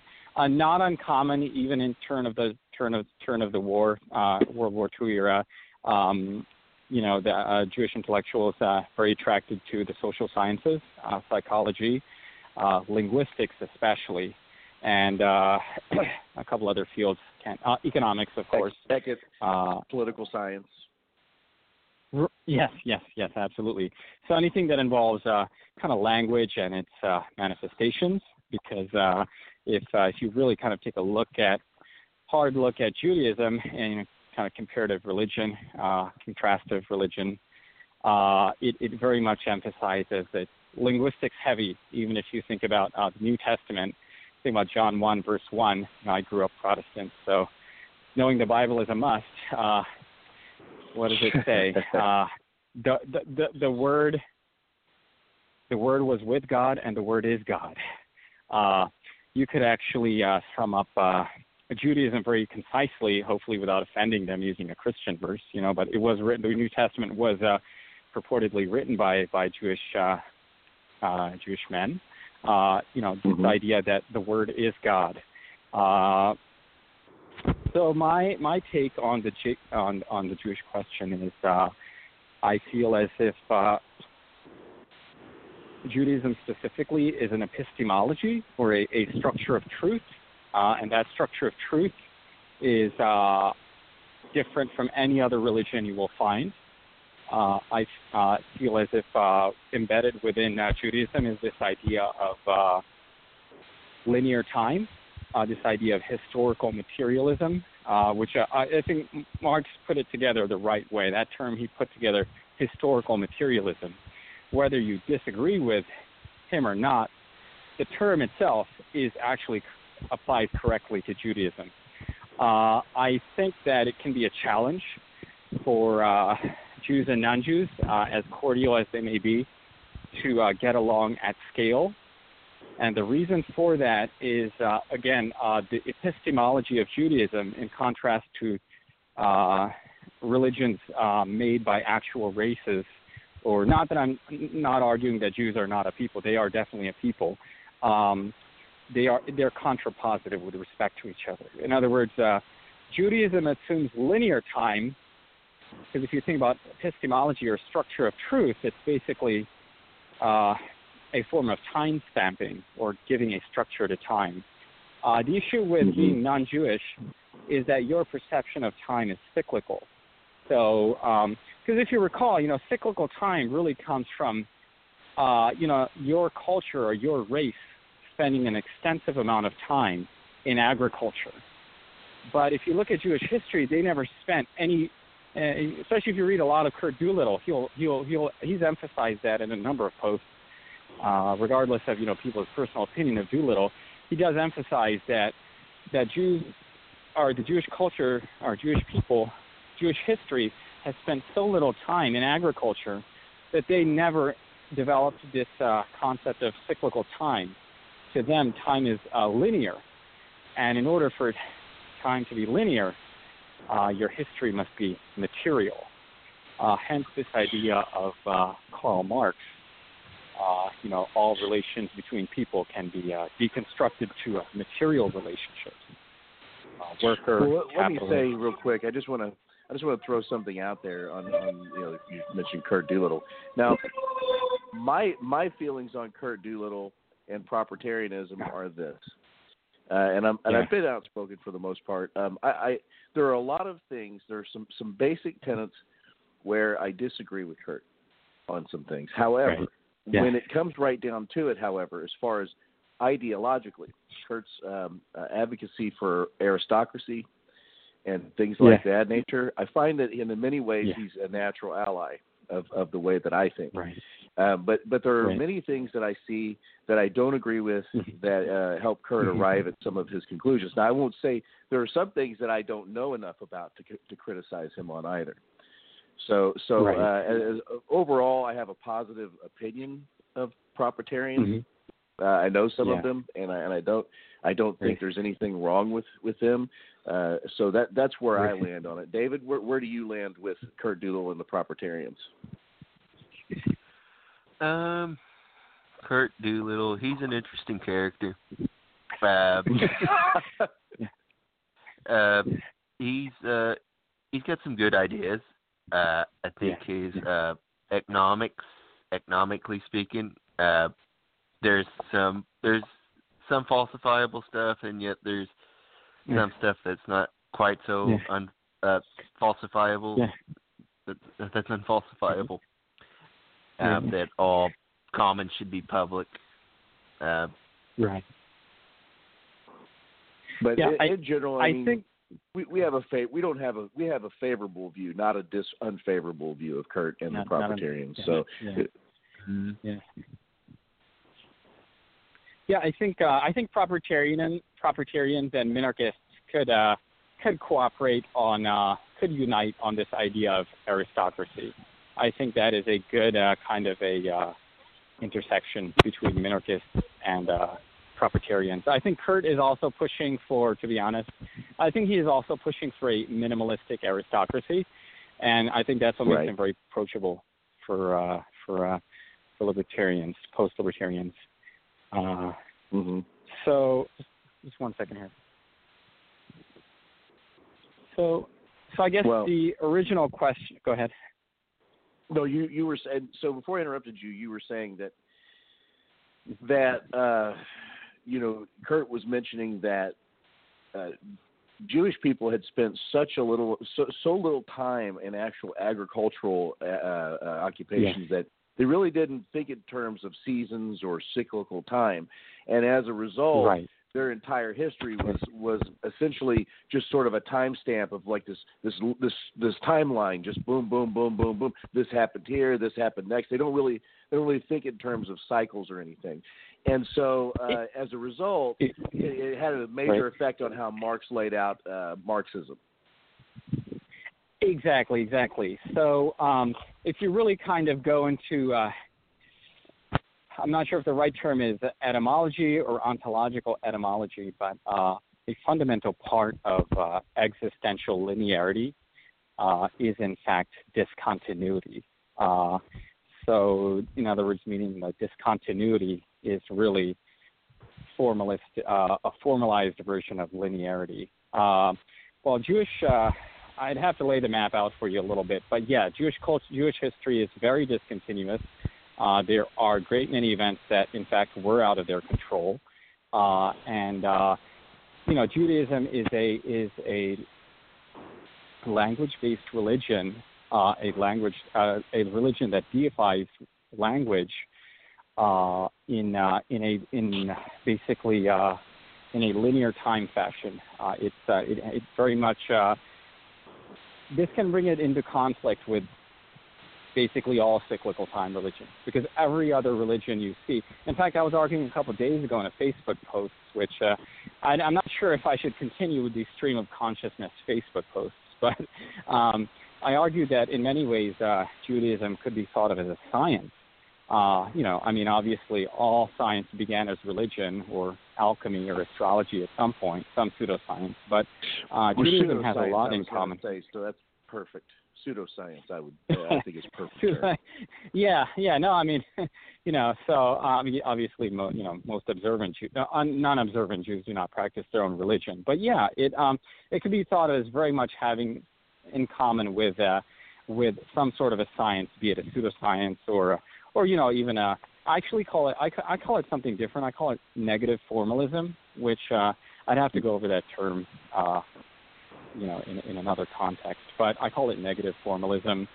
Uh, but uh, it's a, it's it's a cha- it, it would be a challenge uh, to, uh, and I don't want I don't mean to say this, and I'm serious. I've I've spent now I've spent an, an extensive amount of time with National Socialists and alt righters uh, on on the web. I have seen where anti-Semitism can go seriously wrong. Where uh, you know, and obviously for a time they were using this term counter-Semitism. Uh, one of the issues with building a movement of critical thinkers at scale is that critical thinkers can attract a lot of people who are just plain interested in scapegoating. Uh, and Yes. once that happens, oh my, that was actually my Well- interview with someone else. I, yeah, Well, uh, that's see, that's where that is one of the areas where I have a serious problem. I think David does too. Is that is that Yeah. essentially w- when we start hearing people talk about you know the Jews are this, and they make they make certain statements like, for instance, the Jews are destroyers of everything.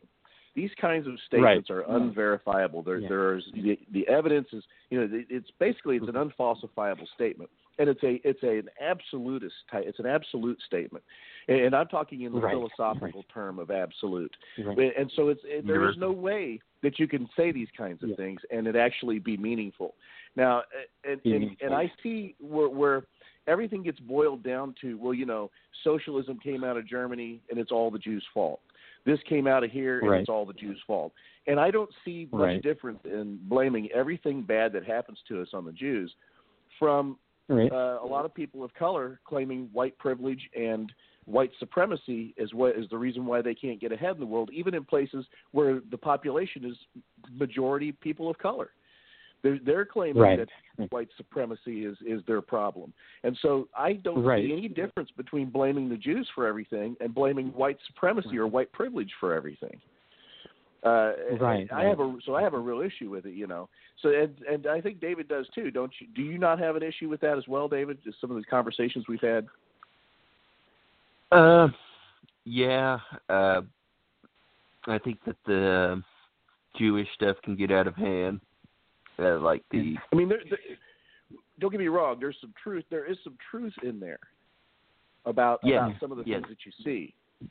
But but it's not. Uh, I- I mean, we have to be careful where what you know where we take it. That's all. I think I think Right. Jewish culture. I Mhm. think that they're they practice a little bit of uh, um, quite more slave morality. I think um, Jew historically, Jew speaking, Jews um, um, were highly capitalistic on economics. Though they, they and I think practice master Yeah. morality there. right. right. But yeah, so you're right. So I see exactly what you're talking about there, Kashif. I see I see exactly what you're talking about. Yeah. Right. So, no, this is this has been a stat. You know, I'm glad to kind of bring Dave into the. Uh, I like having him as, as an audience, but uh, like also when he jumps in, it. Uh, I'm glad it took the JQ to bring you out there.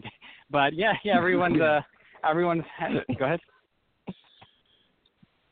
Oh, Yeah. I think you, we're just kind Everyone of ha- a little bit as we go. Oh, oh, that's fine. That's fine. Yeah, it's uh, yeah. Everyone has a, quite a, a little bit of a different, I, uh, different opinion on on the JQ, uh, except for the National Socialists, the unironic ones who uniformly have one opinion. Uh, but uh, it's uh, where I would say it's a challenge. So this is kind of going into more of the the negative aspects, or or what some in the alt right would call counter-Semitism. Is um, I do sense that uh, you know if you have, uh, and again, not encouraging any kind of really bullshit, low level uh, ad hominem attacks against any group, uh, what can happen, though, is if you have uh, kind of a Jewish community at scale. Well, what does at scale mean? I mean, in terms of well, if you're Jewish, you're really not that many people, and especially in light of the fact that Jews have been scapegoated uh, in ways that have been uh, atrocious. Uh, again, it's easy to lampoon it in the mimetic sense, but realizing that you know in the 40s and you know 40s and earlier, I mean things were a lot less ironic. I mean it was life or death um, Mhm. on both sides. Mm-hmm. Uh, I unfortunately have seen instances. I mean, in the historical sense, uh, where if you if you come to rely, you know, on uh, especially in the legal sense, uh, at scale, whatever that means, uh, in the in the in the sense of being a minority. Um, I have seen instances, or I have uh, noted instances. Uh, it's something that's observable. It's it's it's uh, rep, uh, it's repeatable. I mean, it repeats itself. Where um, where Jew, uh, you know Jewish or uh, so Jewish Americans or Jewish Russians, they have a tendency to change the structure of uh, verification uh, in a in a non-Jewish society. And what I mean is that the, the structure of verification. Yeah, yeah. So, um, and and uh, it's not it's not something that would be uh, natural per se to the non-Jewish population. Meaning, if non-Jews uh, and by structure of verification, I literally mean the epistemology. It uh, it will Well, change. the ca- the ca- uh, and well, the, the Catholic Church is, is just as much to blame uh, for that type of thing. Right. And and David and I are both Catholics, so just to let you know. Okay. Okay, that's cool. So uh, Protestant reporting, uh, not observant though, but uh, not necessarily. But uh, you know, it's hard to shake off some of your more uh, culture, the cultural attributes of your religion, and that's why I I warn people off of some of the more uh, the unironic counter-Semitism or. Uh, but yeah, it it it it, it over time uh, these changes can snowball, and uh, things can become very discontinuous. Uh, and it's funny, but uh, Jewish intellectuals themselves have described postmodernism as this kind of uh, that it introduces the discontinuity that Jews experienced in their own history and projects them on on on non-Jews. You know what I mean? Now there's the upheavals Yeah. that uh, that uh, you know the crashing of truths. Uh, it's like, like you can't rely on any truth that that Jews experienced in their own history. Uh, it is now being uh, kind of projected or superimposed on the Gentile, more agricultural or cyclical time populations, uh, and uh, and so yeah, this that's that's where the challenge lies because I've seen time and time again, this is not something that a movement at scale could uh, reconcile because if you if you get critical thinkers at scale, eventually you just start adding on scapegoats scapegoaters. Um, so we don't want to do that. Um, I think uh, ultimately this uh, your approach of a monarchy uh, or this concept of monarchy, even if it's an esoteric monarchy or, or as the uh, Dark Enlightenment folks call it, maybe a, a te- uh, futarchy, uh, Mhm. it's kind of a step in the right direction. Um, but yeah, it's it, it's it's it's a beast uh, because uh, you're being basically put into a structure of truth system that that is not native to you, and this has happened time and time and time again. Is that where uh, you know the Jewish uh, migrants have been ejected forcibly, uh, some violently from uh, from the different countries. Uh, you know, I don't want to use the term host countries again because but because that implies that Jews don't belong there, and I don't want to imply that they don't because uh, I guess you know it we're also all it also implies that they're Yeah. parasites if you're not careful. You have to be careful. Um, you you know what I'm saying? It, it, that there's sort of an implication, a host for a parasite. But uh, I Right. Think, I think one of the things that you were mentioning, you said that that the monarchy is kind of a step in the right direction. Well, I think that that one of the things that, that David and I, again, we, he and I spend so much time talking about some of these issues. Uh, and We've we've literally seriously influenced each other a lot, and and what's funny is is that uh, the the idea of it is is that uh, hereditary power structures have a tendency to um, cement the culture, to give a mooring to the culture itself. So hereditary power structures, Right. uh, the, the things that the things that National Socialists and fascists try to do socially and culturally are, are we consider I consider those to be uh, synthetic or artificial, and that I see them when they talk about the past and empires and they relate to Caesar and so on. I see that as actual live actual action role playing because I see them actually as more progressive and more of a secular modern type of, of arrangement, and that monarchy is actually real, the real right wing and that the monarch is Yeah. the, the hereditary power. It cements the culture, and so you get things like a very much more ethnically pure state when you have a monarch and you have a hereditary aristocratic, aristocratic, uh, if I can speak, aristocratic uh, uh, structure going on, uh, and, and that's that's the reason why I see it as preferable, and that's the reason why I see it as way to the right of the National Socialists and the fascists. Right. Right. Almost like a right wing in another dimension, maybe a uh, third Well, political is. dimension. Yeah. Almost. It uh, is well, like the. well, uh, if, it, if you, if you fall back to, I mean, it is. It's, it's actually, it's actually, it is actually the true iteration of what is originally considered to be conservative, the traditional, right. true traditional Yeah, idea yeah. of right wing conservative. Yeah, yeah, it's interesting. You can almost think of the the French Revolution as the death of the monarchy, and it birthed two sons, kind of the the infant, les enfants terribles, which is uh, Marxism and fascism. You know, you can almost think of them as uh, kind of like death of Superman. So you have two Supermans vying for the uh, vying for the like the crown is mine. Oh no, the crown is mine. So you can really see kind of a the of uh, Marxism and and fascism. Uh, arising from the death of the monarchy. And I, you know, again, the alt right was the first time I had even even met monarchists, and I began to realize, wait a minute, if the monarchy returns in any shape or form, even in some sort of a a a, a, form of consciousness or, or a technological form, uh, that would be the end of the uh, Marxism fascism uh, dispute. I mean, the monarchy reconciles everything.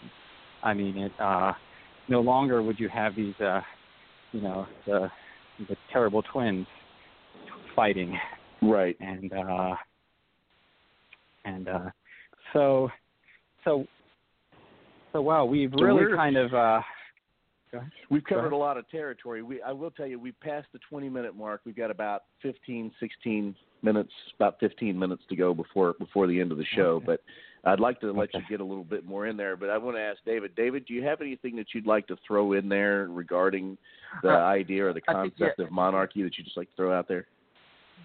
Yeah, um, like what Nietzsche said, uh, that democracy and equality has a, a, a and you can tell after the end of monarchy has an emasculating effect on the culture. yeah Okay. And I think you've seen that with democracy, especially in the 20th and 21st centuries, the the uh, rise in the number of plebs. Well, I mean, uh, as you and I have pointed out, Hoppe, Hoppe made it quite clear that um, democracy is nothing more than a soft form of communism.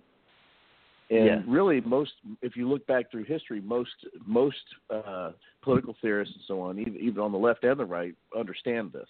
Uh-huh. Um, you know, so so democracy is a serious problem, and I really think that that um, where we're at right now is definitely a direct result of the Enlightenment, Enlightenment thinking, and the idea of even a, a democratic representative state like we have. We have a republic that's a democratic representative republic. So, but go anyway. Uh, Yeah. Go ahead. Yeah, no, it seems that way. Um, I did something extensive. This was a summer ago when I was uh, kind of pre-philosophy, more into the social sciences. But I did an extent. I just extensively discussed. This was like in June 2017.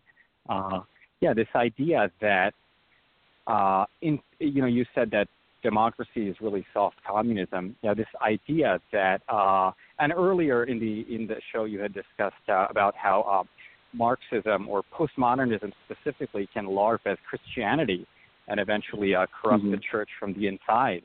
You know, you said Mhm. you mentioned slave morality. Um, so a summer ago, uh, tw- summer of 2017, I uh, I mentioned uh, to a friend of mine. She's kind of more of a uh, feminist Marxist, but I uh, so she was uh, you know, a little quite to the left, borderline communist. But I said, you know, I said the issue issue with postmodernism in its current state, uh, identity postmodernism, uh, or left identitarianism. I said the issue, the reason that uh, it it has betrayed the the reason it is the heuristic by which it's able to betray Enlightenment values or uh, or classical liberalism is basically this: uh, intersectionalism can LARP as pluralism, but pluralism cannot LARP as intersectionalism. You know what I mean? No, that's that's interesting. That's interesting. Yeah. So, in other words, the, the Marxist can enter your libertarian circle and say, I believe in intersectionalism. And the libertarians listen to that. And they're like, wow, that sounds a lot like pluralism. This must be a, another dimension of pluralism that we had not considered. So now all of a sudden I'm looking at my, uh, you know, again, going beyond mode of production to look at my identity, my race, my this, and all of a sudden it seems like my mind has been opened. But what over time you begin to realize un, un, until it's uh, too late that wait a minute, we can't go back. In other words, you can go from pluralism to intersectionalism, but intersectionalism you cannot go back to pluralism. In other words, uh, you can go from equality of the individual to equality of the group to the uh, to equality of the group. But and Richard Heathen actually has an article posted on this. It was done by a uh, propertarian follower of Curt's. You can go from equality of the individual to equality of the group, but you cannot go back from equality of the group, quote unquote equality of the group, or intersectional Mhm. equality. You cannot go back to pluralism. So Right. Uh, this, yeah. So basically, this is how leftists can pretend to be libertarians, but uh, but libertarians or right libertarians cannot pretend to be Marxists. Um, in other words, uh, uh, quite the uh, quite the uh, uh, you know the intersectionalism can mimic pluralism, but pluralism cannot mimic intersectionalism. And uh, Right. this is a So- uh, so this is- basic- yeah, this is- so if you're on the so if you're on the essentially it, it sets up it sets up uh, it's much easier for the left to infiltrate the the right than it is the other way around. Um, right, right. Hmm. And and Well, that is actually that's what. Go ahead. Go ahead. no, I was just going to say that's a, that's a very interesting interesting concept, but but please go, go Yeah. elaborate more. Go further. Yeah, and well, like you, you, you know, your take on it was, look, Christianity. You had mentioned that Christianity had been uh, completely, uh, you know, people say Christianity has been cut. Uh, other people say, well, Christianity has been inf- infiltrated. That will be more the unironic types. And you mentioned that, you know, Christianity had been corrupted. You know, yeah, that's basically Mhm. what it is. And and that was the observation, uh, along with something about Nietzsche that I had uh, in relation to postmodernism that I had, had observed that I had observed earlier last summer that actually launched my foray into philosophy. So that's how I ended Okay. up kind of where you are um, Yeah. in terms of uh, philosophy. Yeah, that's how I ended up. That's how I became a philosopher. so in sum, full Well- circle, how I became a philosopher. So Well, I think I think if you look at you were talking about sociology, and I think if you look at sociology, uh, you start looking at things like uh, economics, uh, psychology, political science, uh, anthropology, and then just the general discipline of sociology. The, these are disciplines that at one time were philosophy, but they're extremely specialized. They, they've become very special. I say extreme, but it's really just more. They're just real specialized. Now, political science is is, is probably a, a, a double specialized because first you go into sociology and then you become a political scientist or you become an, econ- an economist. But you know, Right. what's interesting is that an economist is really, I mean, they're qualified to talk about political science because they're they're sociologists, Right.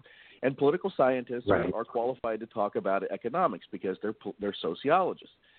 But but on Right. the, but when you hit you hit a brick wall with some of that stuff, there are some questions that social science can't answer. Just like there's some questions Right. that natural science can't answer, which natural philosophy became science. You know, like the hard sciences, like uh, biology and uh, astrophysics, astronomy, et cetera. Later, but sometimes Right. you just have to step back into philosophy, and this is what people don't understand about philosophy. They don't understand that the reason why philosophy can't die is because the other disciplines Right. are simply tendrils of philosophy. And that when you hit a certain Right. point with those other disciplines sometimes you have to you have to step back into philosophy in order to be able to move forward again. And we found this with with uh, a lot of aristotelian thought. It caused a lot of problems and they ended up kind of going back to plato at some point and then they were able to move forward again. But i mean realistically um, most of the philosophy that you see that's had any major impact in the last 200 years has been sociological in nature. So you're, you're, I think, I think to, for for you to be a philosopher to affect a difference, I think you're you're go, you're on the right path because you've explored, really, in my opinion, a lot of the the, the big options there, a lot of the, the more important disciplines for that, for for political theory and all of that. So, and I and I think that that it, that your whole theory, the whole idea of the meta right, the whole idea that aesthetics um, precedes um, culture and aesthetics precedes political theory and ideology and and and politics in, in general. I think it's a great it's a great point. I think it's awesome. So when you say meta right, I mean, are uh, can you tell me? I mean, is this, is this are you saying that the meta right um, precedes essentially precedes the alt right and it precedes all the other versions of, of right right wing ideology or theory? Is that is that where we're headed with this? Yes, yes, absolutely, it does. Um, now, obviously, in a linear timeline, it has definitely come in linear time or material time. It has definitely appeared after all those other versions of the right. But uh, in in terms of emergent, this is the uh, this is the uh, original right or the emergent right. It's uh, it's uh, it's the past coming from the future, so to speak. The uh, the Okay. primordial past.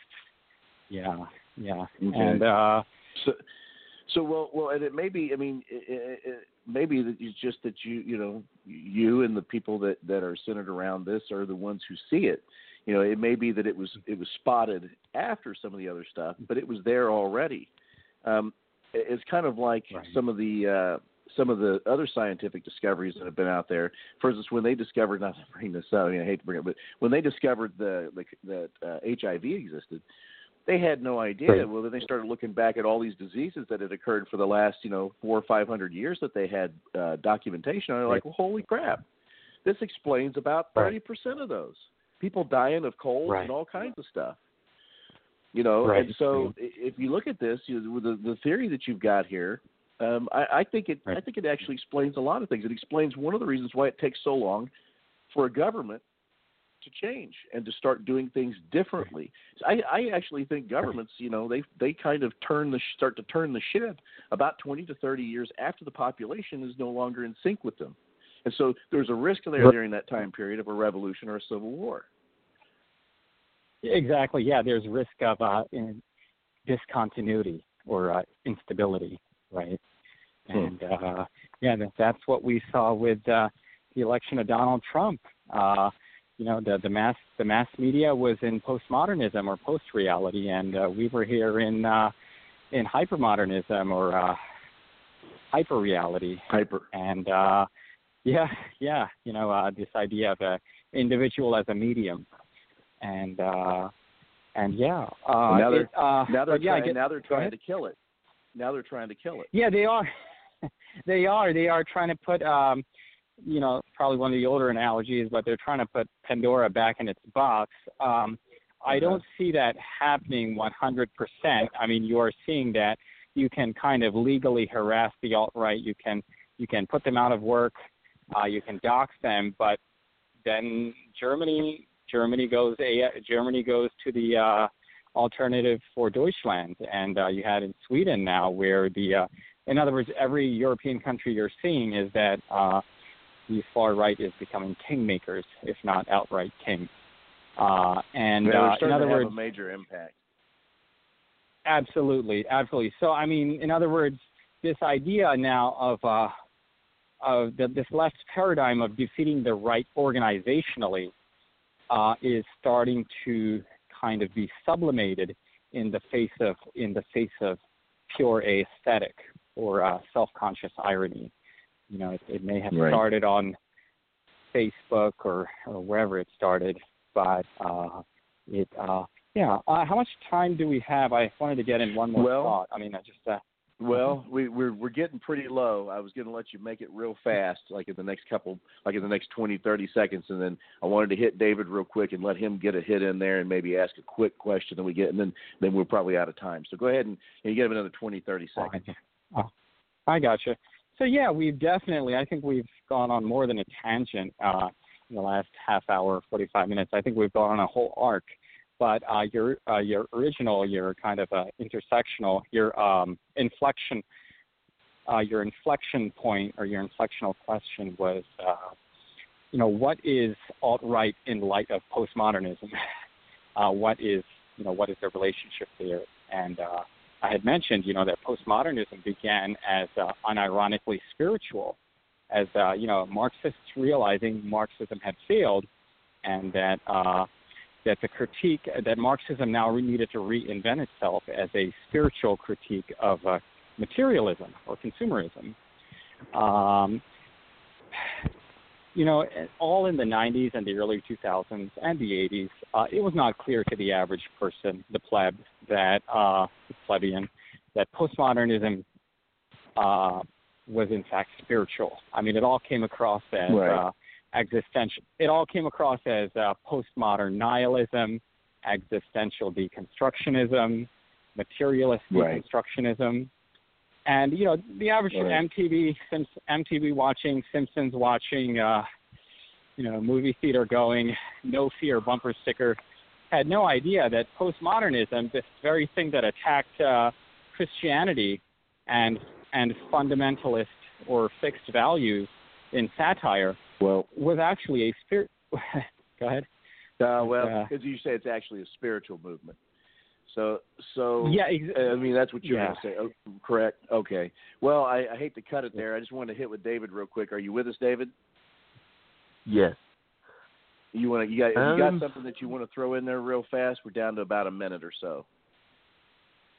Uh, yeah, on the intersectionality of like, uh, yeah, I think that commun communists. Why Hoppe is right about communists that you can't share a society with them, and you must physically remove them uh, from a, uh, especially if you have a, any type of social order, uh, libertarian or post-libertarian, Yeah. because then you have so them manipulating the situation